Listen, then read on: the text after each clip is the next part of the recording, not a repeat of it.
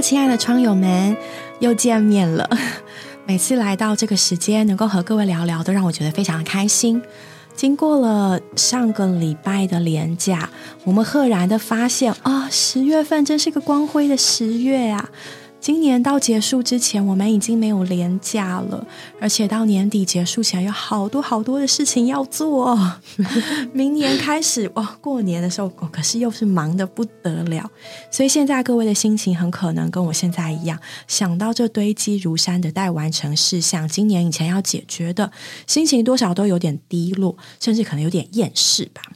最近厌世这个主题好像蛮受欢迎的，不管是贴图。厌世贴图、厌世文、厌世脸，就摆着一张臭脸，然后就就 就说他是时尚脸，然后就大受欢迎是怎样？然后，然后养猫也是。因为有时候觉得人类有点奇怪，明明这么爱你，整天扒着你的可爱狗狗，然后你嫌它很烦，然后臭着脸叫也叫不来的猫咪，然后人类就这样趋之若鹜啊！猫皇，我是猫奴，对，这到底怎样？有时候我会觉得，这是人里面的奴性使然呢，还是人在猫咪的身上，在这些厌世的人、厌世的文章、厌世的东西身上，找到一个抒发的管道？我觉得真的是厌世给大家一个抒发的管道诶，然后你把你的厌世文抛上去之后，然后你就会发现，原来世界上有那么多人跟我一样，都在一起讨拍，对生活的困境里面无法自拔，然后只好用一种比较揶揄、比较黑色幽默的方式抒发一下自己可能对老板的情绪，自己对于工作态度的一个。嗯，小小抱怨吗？或者说各种遇到的客户对你的百般刁难，都一次无法在他们面前展现的，就在这些文章啊、贴图啊，甚至有些迷因图也好好笑，就是都显示出来。我还看过一个，就是也是他用宫崎骏的图在做迷因图，这样超好笑的。他说有一天有一个图，我记得印象很深刻，就是有那个新菜鸟嘛，新的同事来。然后他说要带他介绍，嗯，办公室。他第一个介绍，把他拉到一个角落，然后指着一个角落说：“我通常是在这里哭。”就是一开始就给人家这么厌世的感觉，不知道是怎么样。但现在这种感觉真的是找个地方哭吧。对，就是你看看，这就是你未来的办公室生活。所以今天我们要跟各位聊一个，嗯，既有趣但也很深刻的主题。你觉得你被困住了吗？今天我们要献给觉得被困住的你。我们想用一本很可爱的绘本，其实也没有很可爱，有点厌世的绘本，叫做《鸡蛋出走日记》，来跟各位谈谈，嗯，什么叫困住？什么叫出走？那出走了，觉醒了，走出来的你，真的觉得自在吗？所谓的追寻本心，它的真意到底是什么？所谓的 Follow your heart。到底什么才是追随你心的意义？我们想用这个可爱的故事来跟各位讲讲这个主题。其实《鸡蛋的出走日记》它有三个故事，那主角并没有名字，都是用第一人称的我来叙述。开场就直接说我不同于其他鸡蛋的外表，有手有脚且突然觉醒，然后。这个时候，其实大家也不会追究说这颗鸡蛋为什么会有手有脚，只会让读者想知道，然后呢发生什么事。所以其实它后面的故事没有很戏剧化了，其实都蛮平铺直叙，好像平时的就在我们的生活中会出现，有一点点的讽刺，但是其实又有一些哲学上问题的感觉，引发人的思考。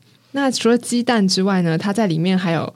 他的算是一起出走的好朋友吧，同伴棉花糖，因为他也没有名字，所以我姑且就叫他棉花糖。读起来他们很平易近人的对话，会让人觉得有点呛，但是又觉得好像在我们的生活里有点熟悉，似曾相识的感觉。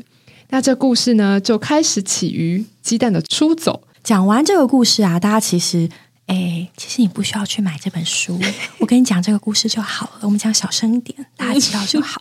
OK，故事在说有一个鸡蛋，有一天下午，他躺在厨房的桌上，那突然就睁开眼睛。他也知道，他也不知道自己为什么就睁开眼睛，然后还长出了手跟脚，然后就坐起来，然后发现自己可以站起来。然后还可以走路，然后就很高兴，他觉得哎呦我不一样了。于是呢，这颗鸡蛋就开始他的冒险旅程。首先，他为了要让他的同伴也醒过来，有人陪他，他就去扒他同伴的眼皮。结果呢，他的同伴就啊，好痛哦，就滚滚滚滚，砰就撞到了。结果呢，他的亲爱的鸡蛋同伴的壳就破掉了。对，壳破掉的鸡蛋只有两种下场啊，一个就是臭掉啊，一个就是被吃掉。这就是他的同伴。然后这个鸡蛋呢，哦，耸耸肩，觉得嗯，好吧，你不想起来，那我们就走了。然后这个七这个蛋蛋呢，还有拿一个刀拆开了旁边的棉花糖的开封。各位知道棉花糖它。打开了就受潮嘛，就硬掉，它棉花糖就不棉花糖啦。对，可是这个鸡蛋呢，义无反顾的就是 棉花糖，我要进去，然后就进去把棉花糖化开，然后发现大家都在睡觉，它就会躺在棉花糖上面，也不管人家棉花糖就不棉花糖了，然后还咬了一口棉花糖，结果好巧不巧的，它所咬的那口棉花糖就醒过来，就很痛，你为什么咬我？就用这种被咬痛的方式。他的同伴棉花糖就醒过来，从此也长出了手跟脚，然后两个人就作伴了。然后他们两个就开始一段很奇妙的旅程，到处乱晃。不仅到处乱晃，其实我觉得，就一个妈妈的角度来讲，根本就到处捣蛋啊。比如说呢，他们走走走，遇到一个盆栽，那盆栽跟他们说：“哎，你们怎么乱跑啊？回去是食物，对，食物怎么可以乱跑？你应该要回去。”他们就觉得人家很唠叨，就用胶带把人家的嘴巴封起来。然后他们遇到了一个看起来年纪很大一个靠枕，在客厅的靠枕，在那里规劝他们，然后他们就给他呛回去啊！你在这里就不用担心了吗？就不无聊了吗？啊，爱多管闲事，对。然后呢，把人家呛的，把人家怼的哑口无言，然后他们就扬长而去。不仅如此，他们接下来呢还还跑去了哪里？哦，他们经过了时钟那里，然后时钟呢跟他们，他们劝时钟一起出去走走。时钟说不。我的人生使命就是要坚守岗位，维持准确。然后你知道这蛋蛋怎样吗？他去把人家的电池挖出来。害人家无法坚守岗位，而且他还说：“我决定帮他一个忙，打开他的身体，把里面的电池拆掉，这样他就不用工作，可以好好休息了。”好任性哦，超任性！自己休息就算了，还要强迫别人也休息。接下来一连串还还还没停在这里哦，对，他又继续，他们就开始他所谓的旅程，度度过他所谓快乐的时间。然后，可是，在整个过程之中，他一直觉得他的肚子不太舒服。好，这是一个伏笔。那后来呢？到了某个下雨天，棉花糖呢出去散步，那鸡蛋也做了他的运动。然后他棉花糖回来的时候，鸡蛋就问他说：“哎，你去哪了？”棉花糖就说：“哦，我刚刚帮助了一群一盘坚果，因为坚果一直在吵架。杏仁觉得胡桃长得太奇怪，胡桃呢觉得杏仁长得太平凡。然后呢，花生嫌腰果没有光泽，腰果呢觉得花生太油了，你全家都油。他们就在那里吵吵闹闹。然后呢，坚那个棉。花糖就为了帮助他们说：“那我把你们分开，你们就不会吵架了。你们各成一群，吧胡那个胡桃跟胡桃一起，花生跟花生一起，杏仁跟杏仁一起。结果他们分开之后又继续吵架。然后呢，这个有的杏仁嫌人家说：‘呃，你的头怎么是秃的？’然后有的腰果说：‘哎，为什么你歪的是左边不是右边？’所以坚果永远有他们可以吵架的地方。然后他们就觉得，只要我们都一样，我们就不会吵架了。然后所以。”可怜兮兮的棉花糖就把人家再重新放在一起，结果这个鸡蛋听说了这件事情，他做了什么？你知道吗？这个鸡蛋呢，听了棉花糖的故事，他就决定帮他解决这个问题，用他自己的方式。于是他趁着棉花糖这个嗯不在的时候，他就去找了这群坚果，然后他就把蜂蜜一大堆的蜂蜜挤在人家身上，然后这边还用一个满版的图。鸡蛋这个得逞的表情，然后一堆坚果，我觉得他们应该在那里尖叫。他把蜂蜜淋在坚果身上，再搅一搅，坚果简直要气疯了。不管是小颗的、大颗的、完整的还是破掉的，每颗坚果都沾满了蜂蜜，而且都气到不行。然后蛋鸡蛋怎么反应呢？他说：“他们终于不吵架了，我很满意。”坚果们都瞪着鸡蛋，看到他的表情，鸡蛋才发现，原来我是一颗坏蛋，我是一颗坏心的鸡蛋。所以看到这里，哎，故事就差不多结束了耶。大家有没有有点傻眼？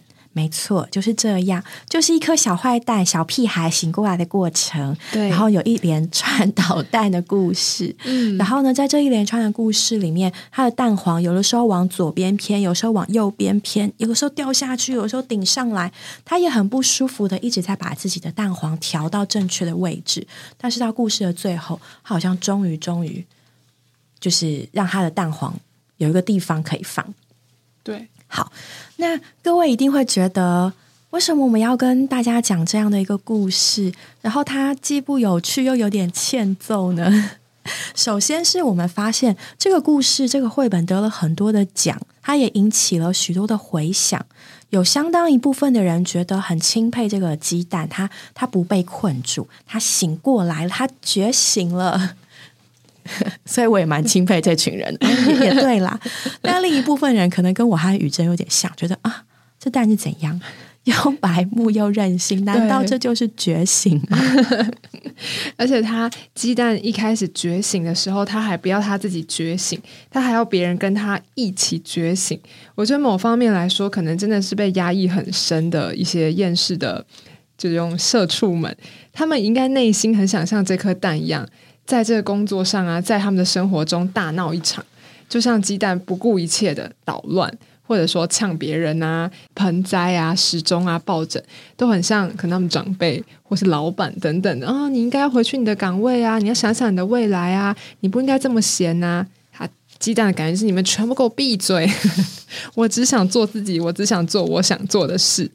对，但是其实我觉得作者在这里还是像刚才所说的，他的蛋黄却一直的改变位置。导致这颗蛋其实有有时候在做了一些捣蛋的事情之后，却有点的不舒服。读完这本书之后，我觉得真的是鸡蛋的走出日记。但走出了，然后呢？对其实我们很多时候在生活中也想要这么样的任性一回，但许多时候我们知道很暂时，就得到了短暂的快乐，但却没有办法得着真正的安息。就像这个鸡蛋一样，它我相信它还是会一直的出走。在后面的故事，虽然这故事很短，让我们思考我们到底要怎么样的生活跟工作中怎么自处之外，还有一点是我们的人生到底要怎么样才是能得着我们想要的。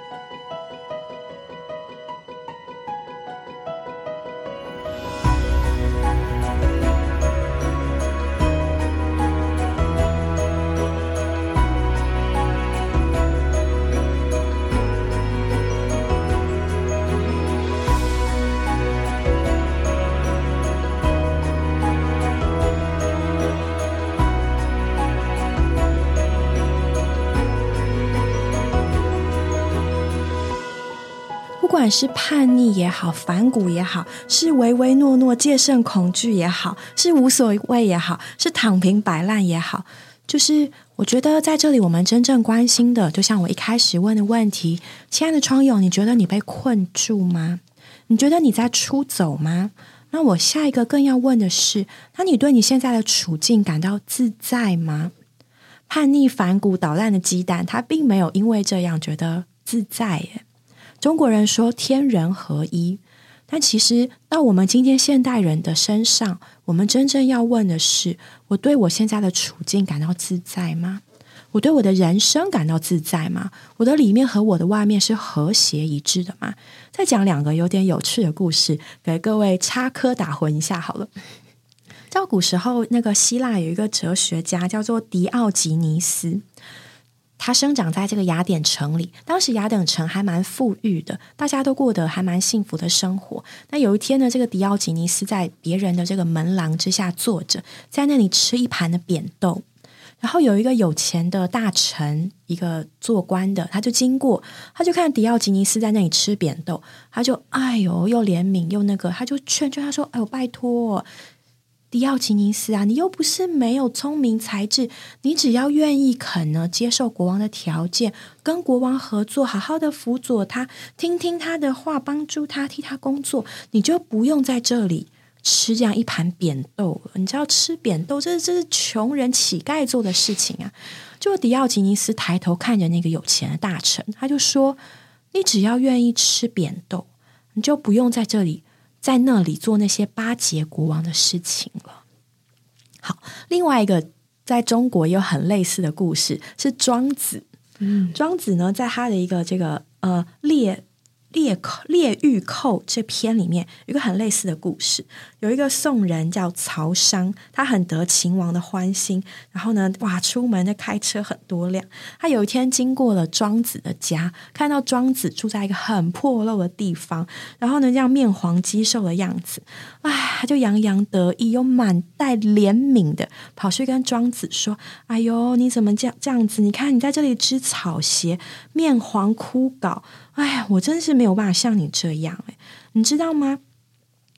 我们只要跟国王、跟这个秦王讲讲话，得他的欢心，发挥你的所长。你看，你看我的身后，纵车百胜，羡慕吧？你看我这一排这是什么？宝马、Tesla，一排 Tesla，怎么样？怎么样？太帅了！OK，但是庄子呢？好，我要念原文。庄子骂人真有够文雅，他说。秦王据说患痔疮，视痔者得车五胜。子岂治其疮也？何得车之多也？子行矣。意思就是说，听说秦王长痔疮，哎，帮他舔痔疮的人，他就给他车五台。啊，你是帮他治哪哪天 哪一边？对。你是帮他填哪一边？你是怎样帮他治疗痔疮呢？得到这么多车子啊！哎，你快去吧，这种事情我就不做了。好，大家听完庄子骂人故事，有没有觉得心里很畅快？帅啦，这样的感觉。对啊，其实我们还是需要发泄一下，不是是是。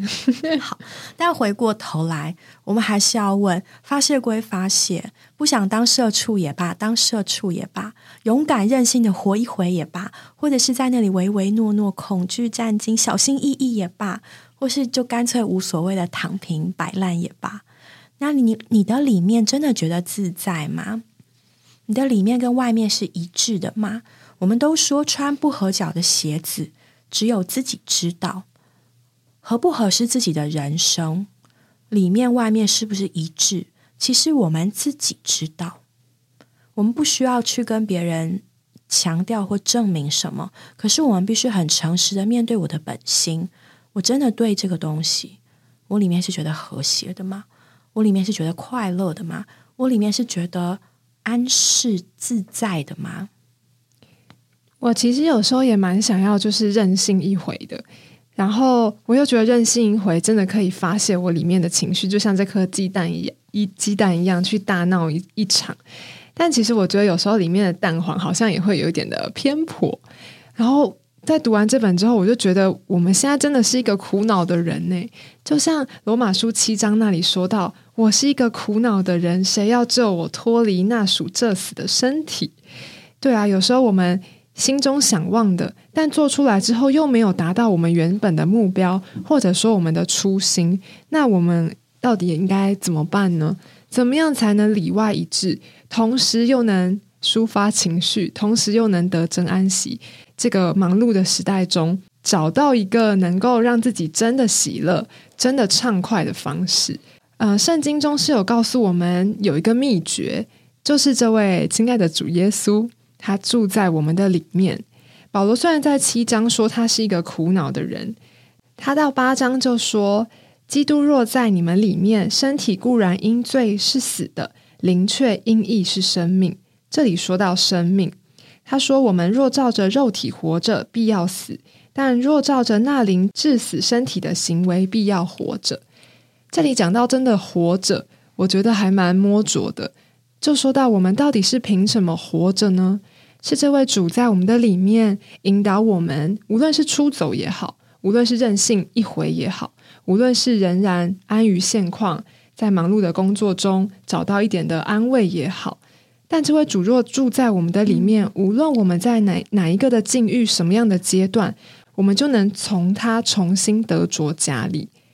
无论你出走了回来很很虚空，你可以回到这位主面前，告诉他你真实的需要到底是什么。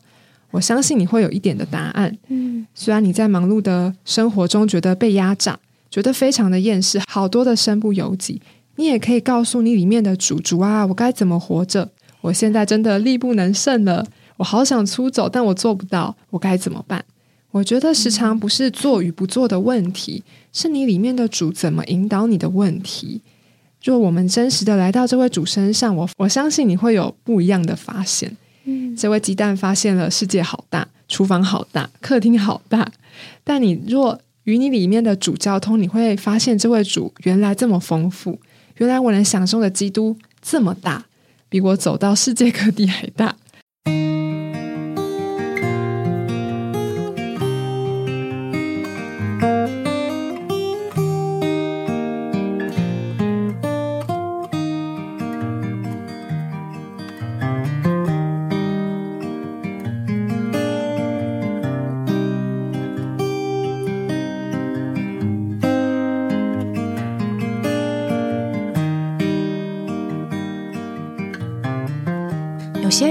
接触这位神，或者说接触这本圣经的时候，都会觉得神是教导我们一些好的伦常道理，圣经是教导我们一些好的伦常道理，教导我们神学的知识，记载了历史，记载了文学。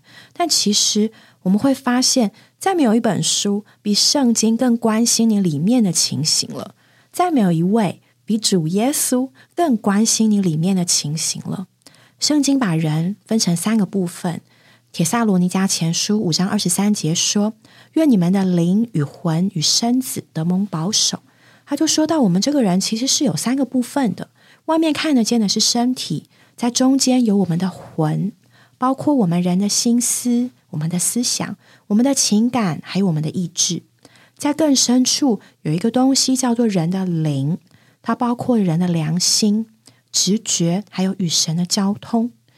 那圣经，特别是新约，它就让我们看到这位神这本书，他怎么样在关心我们这个人里面的情形。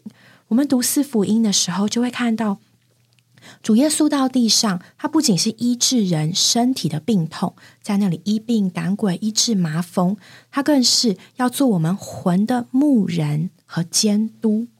就是游戏周全的顾到我们内里情形的每一个部分，你的感觉他顾到，你的想法他在意，你的决定他在意，你里面与他的关系他更是在意，并且呢，在使徒行传，甚至在最后的书信，我们就看到这位神，这位主耶稣他在意人里面的情形到一个地步，圣经上说他成了赐人生命的灵。就像气和风一样，本来在我们身外，却可以借着我们对他的呼求，就好像属灵的呼吸，把它接收到我们的身内。他关心到一个地步，使他自己成为一个灵，是可以进到你的里面的。那这个灵到底要做什么？它其实就是要来做一个让你里面觉得自在安适的工作。我们里面会有一个想要爱人的感觉，可是我们爱不来。我们里面想要平静，可是却是波涛汹涌；我们想要忍耐，可是脾气跟难听的话却爆冲而出。我们想要，我们想要负责任，可是我们就想逃避。有太多太多，我们想要，就像刚刚雨珍说的，保罗他想要，但是达不到，然后那个带来的苦恼。里面跟外面的苦恼，有的人用逃避来面对，有的人用叛逆来面对，有的人用摆烂来面对，有的人用顺从来面对。可是不管怎么样，里面跟外面那个不舒服、不一致的感觉，都让我们非常难受。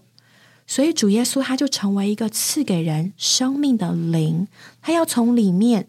一步一步，一个房间一个房间，一个部分一个部分的，他要来解决我们这个不和谐的情形、不自在的情形。他要我们真正达到一个平静安稳、一个平安的光景。对，这位神进到我们的里面，在我们里面有真实的平安和安定。那我们要怎么来接触他呢？刚才说到我们很苦恼嘛，有些人反应摆烂、躺平等等。但这位主他给我们一个秘诀，一条路是更简单的。在罗马书十章后面又继续说到：因为人心里信就得着义，口里承认就得救。他对一切呼求他的人是丰富的，因为凡呼求主名的，就必得救。谁可以拯救我们脱离里面那个里外不一致的感觉？其实有一个很简单的方式。就是你简单的说哦，主耶稣，因为他对一切呼求他的人是丰富的。这些丰富在哪里？就在你的灵里，就在你与这位主一生一生的呼求里。这个呼求主名，可能不像有的人所想的啊，它就是一个稳定心情的力量，就这样而已。你知道这个呼求主的名背后有多大的意义吗？也许我们现在缺少生命，我们觉得我们里面充满死亡。我们跟某些人接触，被老板骂了；某跟某些人讲了些话，听了一些话，接触一些情形，我们里面充满了死亡。这时候怎么办呢？你知道这个呼求的背后，代表呢？这个主耶稣他是一个生命的灵，他要在我们里面复苏我们，重生我们，把这个生命带给我们，胜过这些死亡的能力带给我们。有的时候，我们觉得我们很枯干。我们需要得着滋养。当你呼求“哦，主耶稣”的时候，主的灵是一个滋养的灵。当你呼求的时候，你会觉得里面被滋润了、舒服了，有有有这个供应了，被顾惜了，觉得他很温柔了。这就是呢，基督复苏人的灵在我们的灵中喂养我们，叫我们更长大、更往前去。那有的时候，我们发现我们里面想要。想要有一个神圣的、被分别的、干净的情形，但是我们里面可能很、很、很、很、很肮脏、很混乱。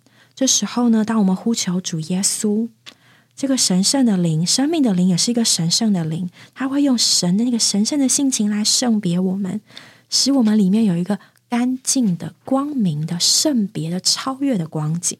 有的时候，我们觉得我们好老旧，我们觉得裹足不前，我们觉得。啊，就是就是整个很老很沉重。你呼求哦，主耶稣，他那个灵呢就更新我们，使我们里面再新过来，新鲜起来。有的时候我们真的对自己这个不像样的样子觉得很讨厌。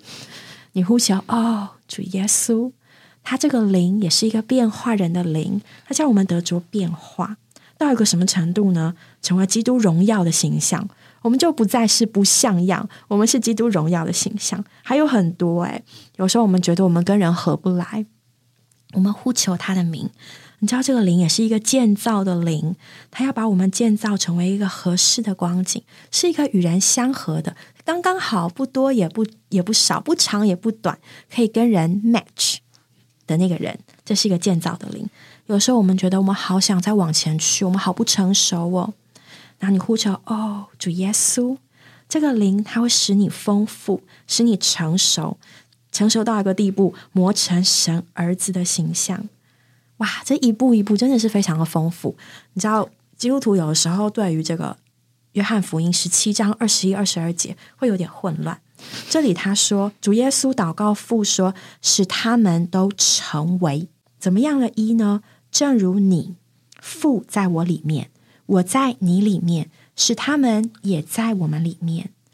主耶稣要到我们，要使我们和谐成为一，到一个什么样的光景啊？就像神自己是一一样，这样的一，正如父在子里面，子在父里面，是信徒也在子的里面，这个完全是一，这真的是天人合一，对，那个很和谐的光景。二十二节，主耶稣又说：“你所赐给我的荣耀。”我已赐给他们，使他们成为一，正如我们是一一样。这是主耶稣的祷告，也是我们信徒的定命。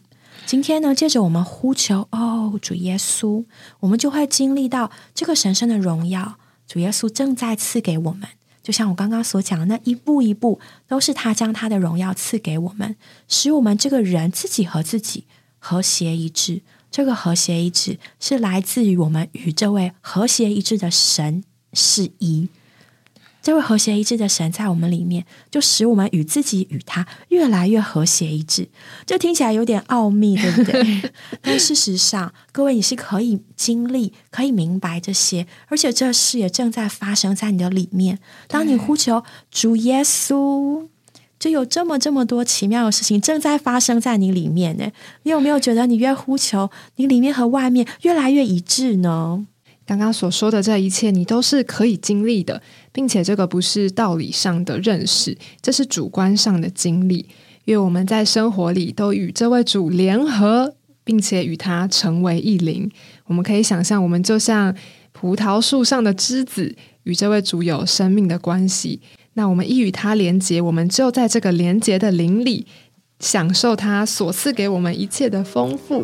无论你需要什么，愿你回去，无论你在什么境况中，想出走、想耍任性、想躺平。都能借着这位主找到你安适的位置，然后再出发。